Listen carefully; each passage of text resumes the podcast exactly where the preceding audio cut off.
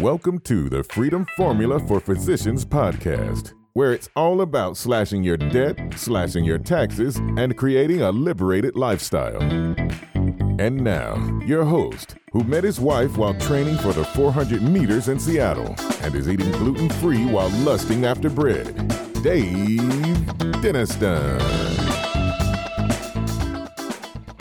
Hello, my friends, and welcome back to another episode of the Freedom Formula for Physicians podcast, a podcast dedicated to helping doctors like you slash your debt, slash your taxes, and live a liberated lifestyle. Well, today it is fall time. The um, I believe by the time this episode will have aired, that Halloween will have passed us. Thanksgiving is around the corner, and I am thinking of this concept of tax loss harvesting. So, I want to talk a little bit about today what is it? How do you do it? How do you think about it? When should you do it? When should you not do it? And those kinds of, of strategies around your investments. So, first, let's talk a little bit about your taxes. So, if I pull up my tax return and I take a look at the 1040, which is the very first page that has all this great information about taxes and uh, including your W 2. It'll have on there any dividends that you have, business income, all that kind of stuff is all on the, the first page of your 1040. There's a line on there, which if I look at my 2022 tax return of the 1040, it's line seven capital gain or loss, and it says attach Schedule D if required. If not required, check here. This is the line of the tax return that relates to capital gains and losses, and thus capital loss harvesting that we are about to talk about here. So, what's interesting is if you look at the tax code and, and how things work, is there is no limit on what the IRS can tax you on on gains. However, there is a limit on what you can take on losses. Now, there, there's really two different kinds of losses as you look at really anything. There are short term and there's long term. There's also realized and unrealized. And people get a little confused by some of these concepts. So let's talk about the last thing first. So, realized versus unrealized.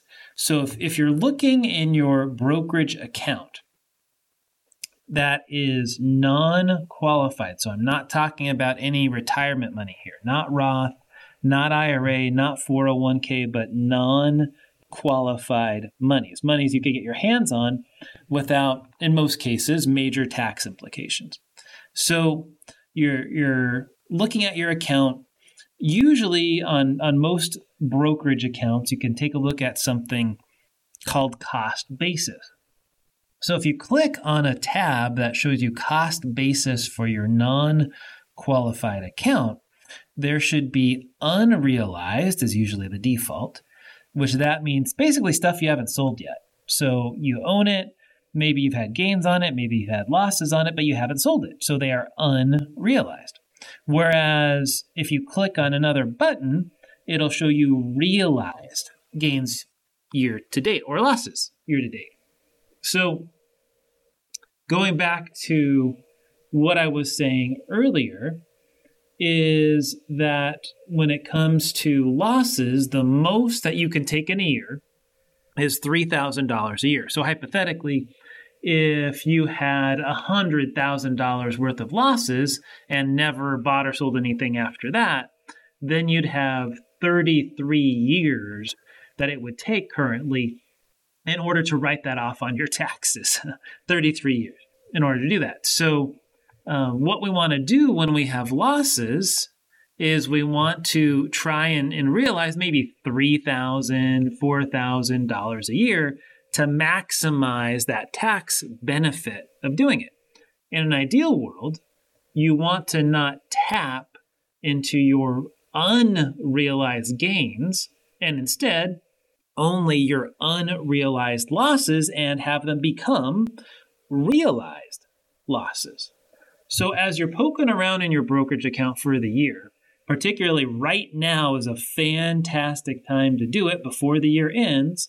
Look to see first, what have you realized for the year? And secondly, what have you not? For example, uh, I had a client I was just looking at earlier that they had $50,000 of realized gain because they had a highly appreciated position that had gotten way too high in their portfolio. And so we had all agreed to liquidate it. Um, but now they have $50,000 of gains for the year. So we went in the rest of their portfolio now at this time of the year to go and see what can we sell at a loss to offset that gain.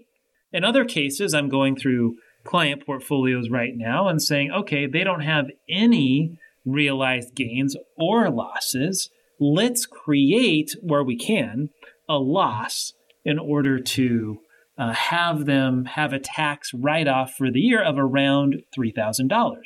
So I was looking for positions that had a small loss of 2500 3000 bucks 3500 bucks in order to help them make their investments the most tax efficient that they could be let's take a pause for a second here and go to our commercial break I hear all the time from physicians. I wish I learned all this financial stuff in medical school. Yet there doesn't seem to be enough time, and the year is now almost at a close. Wouldn't it be great if you could snag a copy of some resource that just made it simple and easy?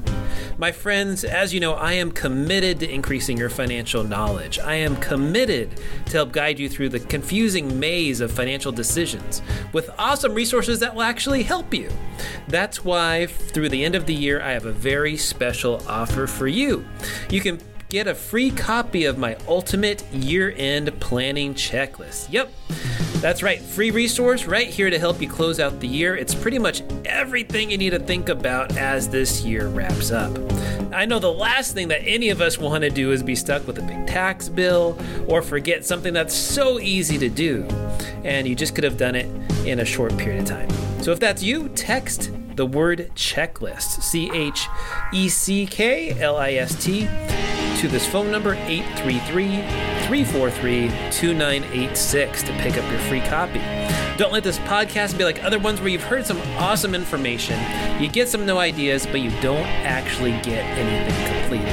To snag your copy, text checklist to 833 343 2986. Again, text checklist to 833 343 2986. And now, to the show. Now, remember, this doesn't apply to IRAs, Roths, or anything like that. So, what you do once you've identified a specific position, right now, if you have um, intermediate term bonds, for example, that would be a great place to look. Maybe during COVID, you had bought some high flying tech stuff, which has cratered this could be a good time to sell those positions as well if you could get your $3,000 in losses.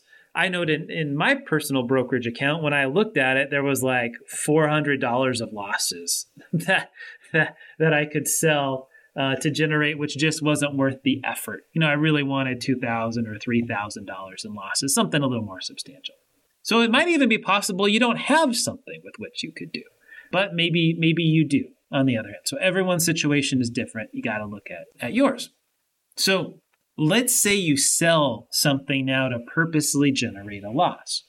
There is a particular law called a wash sale. And basically, what that means is you cannot go and immediately buy the very thing that you just sold in order to create a loss. So you have choices. You can either let the money sit in money market or cash, Or, and wait one month to buy that position back. Or number two, you could buy something different than your existing position. So, for example, let's say you held ABC individual stock that is in the, the car rental business. And instead, now you go buy XYZ stock that is in manufacturing. Well, those are two completely different holdings. Or let's say you had a large cap stock index and you sold that for a, a loss, and now you're buying a small cap index. Totally different, right? Maybe one has 30 components and the other one has 2,000. They're completely different indices. They're not the same investment.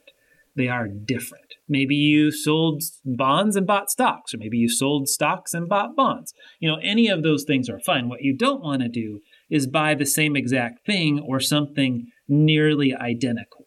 So if you sell something that has the S&P 500 index in it, you don't want to buy something else the next day that also has the S&P 500 index in it. If you still want the S&P 500 index, wait a whole month before you repurchase that exact same investment. In my particular case, I do like the investments that I have in client accounts. And so as I'm selling some stuff, more often than not, I'm putting a task in my calendar to go and rebuy the same thing more than a month later. And, and I'm even giving myself an extra week just to be safe. Now, the danger of doing that is if you sold something that moves quickly, like maybe it's a high flying tech stock, well, there's a good chance that that high flying tech stock might very well rally 100% within the next month with some really good news going its way. So you take the risk that you could lose on some of the gain in the particular thing that you're selling. So that that's the con of doing um, something like this. But most people, I think, would agree that tax loss harvesting is a good thing, and it all starts with having non-qualified monies, which you'll often hear me talk about time and time again. Build up that cash cushion, those non-qualified monies and do the backdoor Roth and do your 401ks. You should always be putting something away in non qualified monies so you can do something like tax loss harvesting, or if you had to, sell the whole enchilada and do something else with it, whether it's buying real estate or buying a business or paying off your mortgage or whatever those things may be. That's why I feel non qualified money is so important. It gives you the flexibility, allows you to do something like tax loss harvesting that we're talking about here today. So I hope that's helpful in this short little episode that we're doing today. If you have questions, please do feel free to reach out to me, Dave at daviddenniston.com. For the Freedom Formula for Physicians podcast, remember, my friends, remember to slash your debt, slash your taxes, and live a liberated lifestyle. Well, thank you, my friends, so much for listening to the last podcast. I am pleased to announce that I am now a completely independent financial advisor, where to the point now I can really integrate my financial planning practice with this podcast. If you might be looking for help, if you have found any of our information here interesting or relevant and you're looking for a second opinion, I am making myself available for 30 minute strategy sessions. And if you want to arrange a time to meet with me to discuss your situation and see if we might be a good fit for one another, I'd like you to call our office and speak with Kyla. Our phone number is 612 284 2409. Again, that's 612 284 2409. And I look forward to helping you with your financial situation. Now for some lovely legal disclosures required by our lawyer friends. Investment advice is only offered in jurisdictions where Centurion Financial Strategies LLC, Centurion is appropriately registered or exempt from registration. Our Form ADV Part 2 brochure can be obtained free of charge at adviserinfo.sec.gov by searching for our firm name its unique CRD number, which is 316 454 This podcast is not a solicitation to provide advisory services in any jurisdiction in which we are not appropriately registered or excluded from registration. The information, statements, and opinions contained in this podcast have been obtained from or are based on information obtained from sources which we believe to be reliable, but we do not warrant or guarantee the timeliness or accuracy of such information. This podcast is intended for informational purposes only and should not be construed as personalized investment, tax, or legal advice. Opinions expressed by any guest are their own opinions and do not necessarily reflect the firm's views. You should carefully consider your own financial circumstances and needs prior to making any investment in securities or purchasing any insurance products. As always, past performance is not indicative of future results. Investing in securities or really anything else involves the risk of loss. If by some chance in this particular podcast I mentioned insurance products, insurance products are backed by the financial strength and claims paying ability of an issuing insurance company. They may be subject to restrictions, limitations, and early withdrawal fees which vary by issuer. You should always consider the charges, risks, expenses, and investment objective of any insurance products before entering.